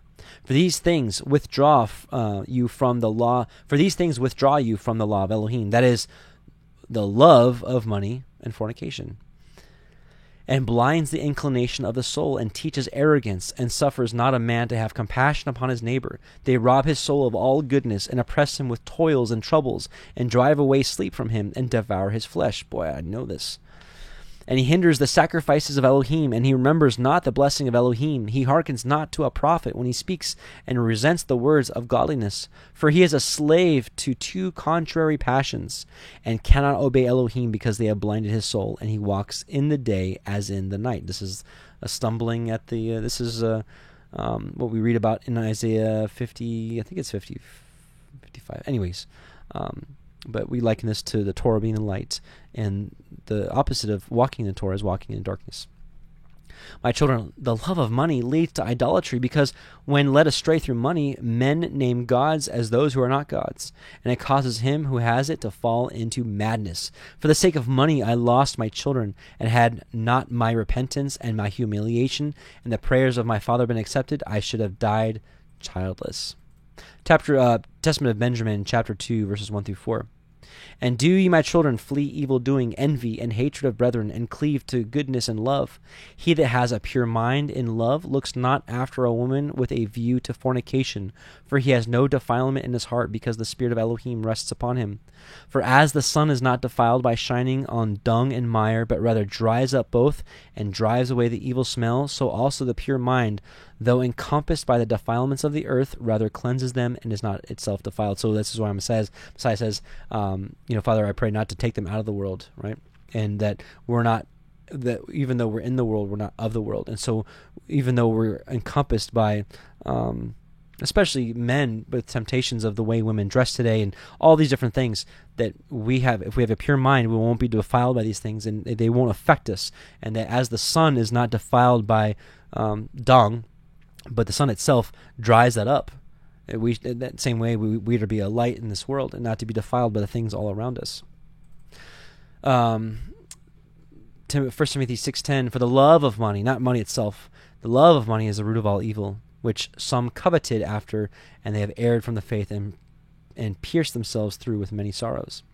Matthew 6, 24 through 33. No man can serve two masters, for he will hate the one and love the other, or else he will hold to the one and despise the other. You cannot serve God and money, mammon. Therefore I say unto you, that doesn't mean you can't have money, but there's a difference between having money and serving money. Therefore I say unto you, take no thought for your life, what you shall eat, or what you shall drink, nor yet for your body, what you shall put on. Is not the life more than meat, and the body than raiment? Behold, the fowls of the air, for they sow not, neither do they reap, nor gather into barns, yet your heavenly Father feeds them. Are you not much better than they? Which of you, by taking thought, can add one cubit unto his stature? And why do you take thought for raiment? Consider the lilies, consider the lilies of the field, how they grow. They toil not, neither do they spin. And yet I say unto you that even Solomon in all his glory was not arrayed like one of these. Wherefore, if Elohim so clothe the grass of the field, which today is, and tomorrow is cast into the oven, shall not much more he clothe you, O you of little faith? Take no thought, therefore, saying, What shall we eat, or what shall we drink, or wherewithal shall we be clothed? For after all these things do the nations seek. But your heavenly Father knows that you have need of all these things. But first seek ye the kingdom of Elohim and his righteousness, and all these things shall be added to you. So the thing is here, if you focus after Yah and walking in his ways, it's like all these things, you're, you're going to have all these things anyways.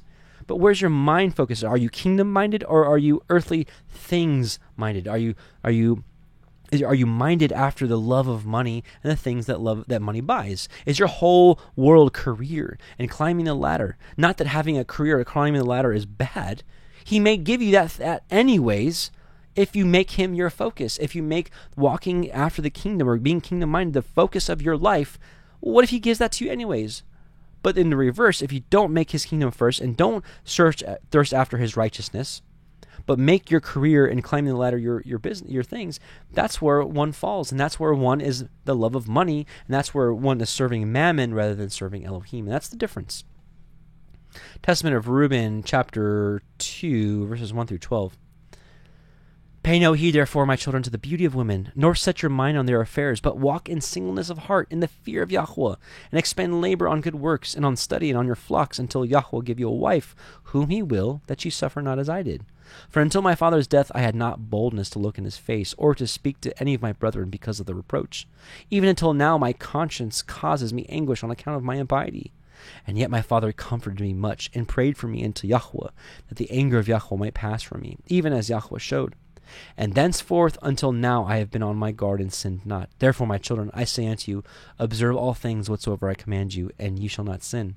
For a pit unto the soul is the sin of fornication, and separating it from Elohim, and bringing it near to idols, because it deceives the mind and understanding, and leads down young men into Hades before their time. For many has fornication destroyed, because though a man be old or noble, or rich or poor, he brings reproach on himself with the sons of men, and derision with Beliar. Satan. For you heard regarding Joseph how he guarded himself from a woman and purged his thoughts from all por- uh, fornication, and favor found favor in the sight of Elohim and men. For the Egyptian woman did many things unto him, and summoned magicians, and offered him love potions. But the purpose of his soul admitted no evil desire. Therefore the Elohim of your fathers delivered him from every evil and hidden death. Listen to this: For if fornication overcomes not your mind, neither can Beliar overcome you. Praise Yah. Praise Yah. All right, back to Testament of Judah, chapter 3, verse 44. But the Elohim of my fathers had mercy on me because I did it in ignorance. And the prince of deceit blinded me. And I sinned as a man and as flesh, being corrupted through sins. And I learnt of my own weakness while thinking myself invincible.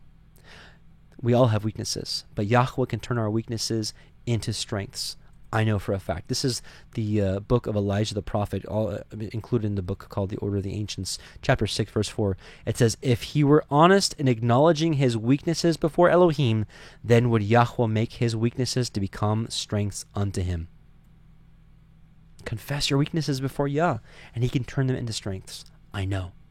I know, and I can be a testimony I can be a testimony to that back to Testament of Judah chapter 3 verse 46 know therefore my children that two spirits wait upon the upon man the spirit of truth and the spirit of deceit And in the midst of is the spirit of understanding of the mind, to which it belongs to turn whithersoever it will.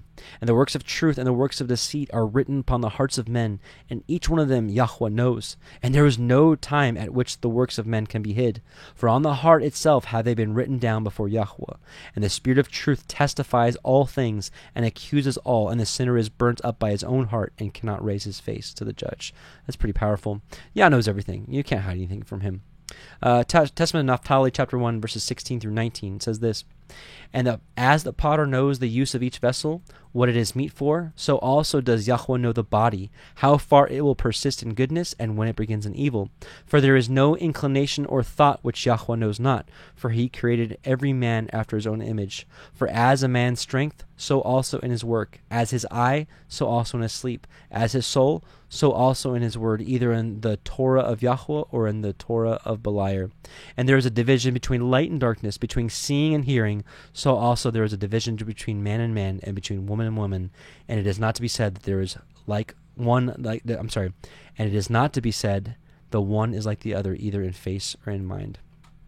And then talked about here the spirit of truth. The spirit of truth testifies all things and accuses all, and the sinner is burnt up by his own heart.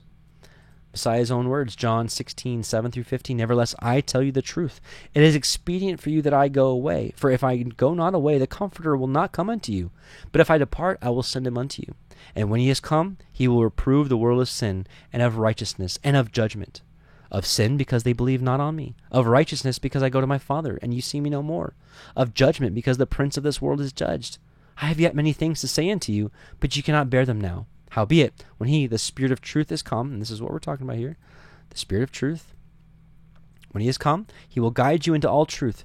For he shall not speak of himself, but whatsoever he shall hear, that shall he speak, and he will show you things to come. He shall glorify me, for he shall receive of mine, and shall show it unto you.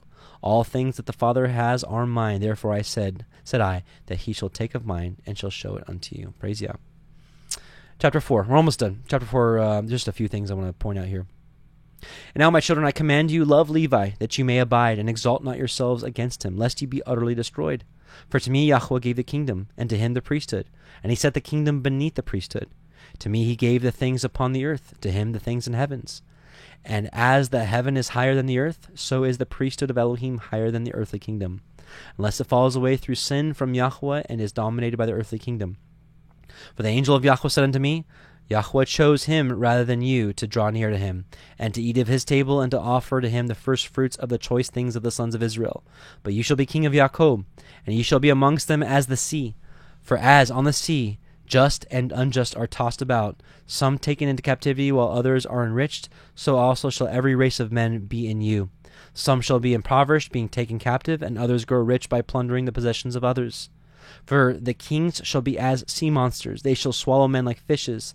The sons and daughters of freemen shall they enslave. Houses, lands, flocks, money shall they plunder. And with the flesh of many shall they wrongfully feed the ravens and the cranes, and they shall advance in the evil covetousness uplifted. And there shall be false prophets like tempest, and they shall persecute all righteous men. And Yahweh shall bring upon them divisions one against the other. And there shall be continual wars in Israel, and among men of another race shall my kingdom be brought to an end until the salvation of Israel come, until the appearing of the Elohim of righteousness, or Messiah, that Jacob and all the Gentiles may rest in peace. Praise Yah. And he shall guard the might of my kingdom forever, and Yah and for Yahweh aware to made me aware to me with an oath swear to me with an oath that he would not destroy the kingdom for my seed forever. Now I have much grief, my children, because of your lewdness and witchcrafts and idolatries in which ye shall practice against the kingdom, following them that have familiar spirits, diviners, and demons of error. Ye shall make your daughters singing girls and harlots, and ye shall mingle in the abominations of the Gentiles. For which things' sake Yahweh shall bring upon you famine and pestilence, and death and sword, uh, beleaguering by enemies, and revilings of friends, the slaughter of children, the rape of wives, the plundering of possessions, the burning of the temple of Elohim, the laying waste of the land, the enslavement of yourselves among the, the nations. And they shall make some of you eunuchs for their wives. We learn about that in the book of Daniel. Until Yahweh visit you, when with perfect heart you repent and walk in all his commandments, he bring you up from captivity among the nations. And after these things shall a star arise to you from Jacob in peace. That's what we read earlier in um, uh, Genesis 49. A man shall arise from my seed like the Sun of Righteousness. Sun of Righteousness, we read about in Malachi, was prophesied that Messiah would be like the Sun of Righteousness, and he is. Walking with the sons of men in meekness and righteousness, and no sin shall be found in him. And the heavens shall be opened unto him to pour out the to pour out the Spirit. We learned about this in his baptism. Even the blessing of the Holy Father. And he shall pour out the Spirit of grace upon you. And ye shall be unto him sons in truth. And ye shall walk in his commandments first and last. So be sons of truth. Through Messiah Yahusha, we have the opportunity to be sons of truth. Uh, John 1 12. But as many as received him, our Messiah, Yahusha, to them gave he power to become the sons of Elohim, even to them that believe on his name. 1 John 2, My little children, these things I write unto you, that you sin not. And if any man sin, we have an advocate with the Father, Yahushua HaMashiach the righteous. And he is the propitiation, or the atonement for our sins. And not for ours only, but also for the sins of the whole world. And hereby we do know that we know him if we keep his commandments. He that says, I know him, and keeps not his commandments, is a liar, and the truth, the Torah, is not him, and not in him if you're new to this and you're like, what's this commandment keeping? What's this Torah keeping? You know, all about? Please, if you're new, um, on the main page of our of the of our um, YouTube page, we have a, a, playlist called "The Basics of the Truth." Please, t- please take a look at that. But whoso keeps his word in him verily is the love of Elohim perfected, and hereby know we that we are in him. He that says he abides in him or lives in him ought himself also so to walk, even as he walked. Brethren, I write no new commandment unto you, but an old commandment which you have from the beginning. So this is letting you know that these commandments are not a new set of commandments, but the old ones. The old commandment is the word which you have heard from the beginning. Again, or also, a new commandment I write unto you, which thing is true in him and in you, because darkness has passed and the true light now shines. He that says that he is in the light, Proverbs 6.23 says the Torah is light, and hates his brother is in darkness even until now. He that loves his brother abides in the light, the Torah, and there is no occasion of stumbling in him. But he that hates his brother is in darkness, and walks in darkness, and knows not where he goes, because that darkness has blinded his eyes. I write unto you, little children, because your sins are forgiven for his name's sake. I write unto you, fathers, because you have known him that is from the beginning. I write unto you, young men, because you have overcome the wicked one. I write unto you, little children, because you have known the Father. I have written unto you, fathers, because you have known him that is from the beginning. I have written unto you, young men, because you are strong, and the word of Elohim abides in you, and ye have overcome the wicked one. And this is a possibility for everyone out there listening. Maybe, maybe all some of you, everyone listening here has over, already overcome everything in their life. Maybe, maybe not. Maybe you need to overcome. But you can do that through his ruach. Love not the world. This is the this is the key here. Love not the world, neither the things that are in the world. If any man love the world, the love of the Father is not in him. For all that is in the world, the lust of the flesh and the lust of the eyes and the pride of life is not of the Father, but is of the world. And the world passes away in the lust thereof, but he that does the will of Elohim abides forever. And what's the will of Elohim is to keep the commandments. That's what he's been telling us from the very beginning. He's not saying that everything in the world is bad. Wine's not bad. Food's not bad. Clothing, um, things that money buys are not bad. But if that's what you love, if that's what your focus, if that's what this uh, idols in your heart, you're not serving Elohim. And it's time to repent. It's time to pray and fast if you need to to get away from these things, to break these chains, to break these bondages that may be over you. Let's pray right now. Father Yahweh, we just come before you in your Son, Yahushua's name. And Father, I just pray right now that if someone out there is in bondage or in chains to these things, Father, that you break them of these things, that they would seek you diligently in prayer and fasting if needed, and that you break these things, Father. Give them your Ruach HaKodesh, that they may do this thing, that they may do this in spirit and truth, oh yeah. In Yahushua's name we pray. Amen. We're almost done here. Then shall the scepter of my kingdom shine forth, and from your root shall arise a stem. It's the stem of Jesse that we read about in the book of Isaiah 11. And from it shall grow a rod of righteousness to the Gentiles. This is all messianic prophecy here, to judge and to save all that call upon Yahweh. And after these things shall Abraham and Isaac and Jacob arise unto life, and I and my brethren shall be chiefs of the tribes of Israel. Levi first, I second, Joseph third, Benjamin fourth, Simeon fourth, Issachar sixth, and so all in order. And Yahweh blessed Levi, and the angel of the presence, me, the powers of glory, Simeon, the heaven, Reuben, the earth, Issachar, the sea, Zebulun, the mountains, Joseph, the tabernacle, Benjamin, the luminaries, Dan, Eden, Naphtali, the sun, Gad, the moon, Asher. And ye shall be the people of Yahweh, and have one tongue, and there shall be no spirit of deceit of Beliar, for he shall be cast into the fire forever.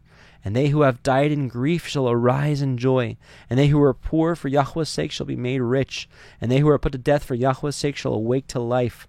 And the harts of Jacob shall run in joyfulness, and the eagles of Israel shall fly in gladness. Isaiah 40, 41, praise Yah. And all the people shall glorify Yahweh forever. Observe, there, observe therefore, my children, all the law, the Torah of Yahweh. Hallelujah, there it is. For there is hope for all them who hold fast unto his ways.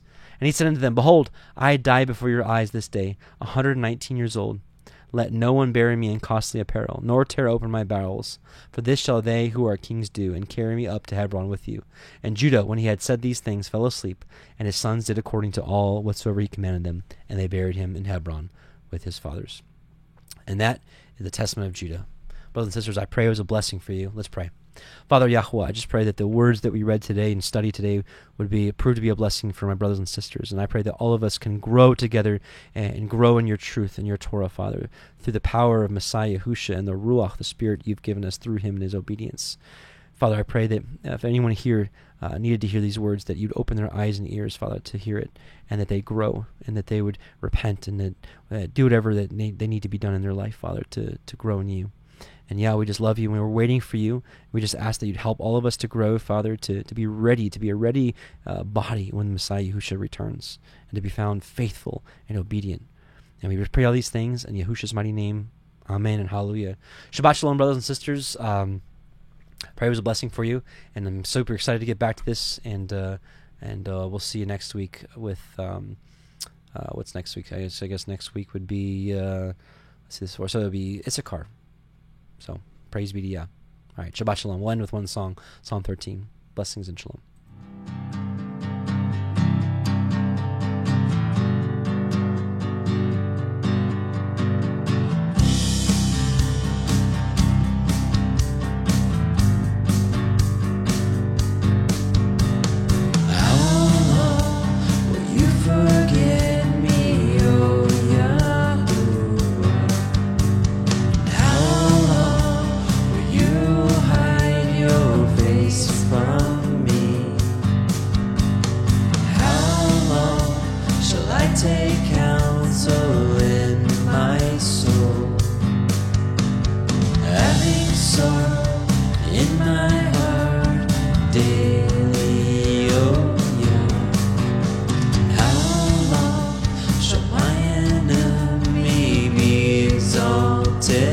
over me.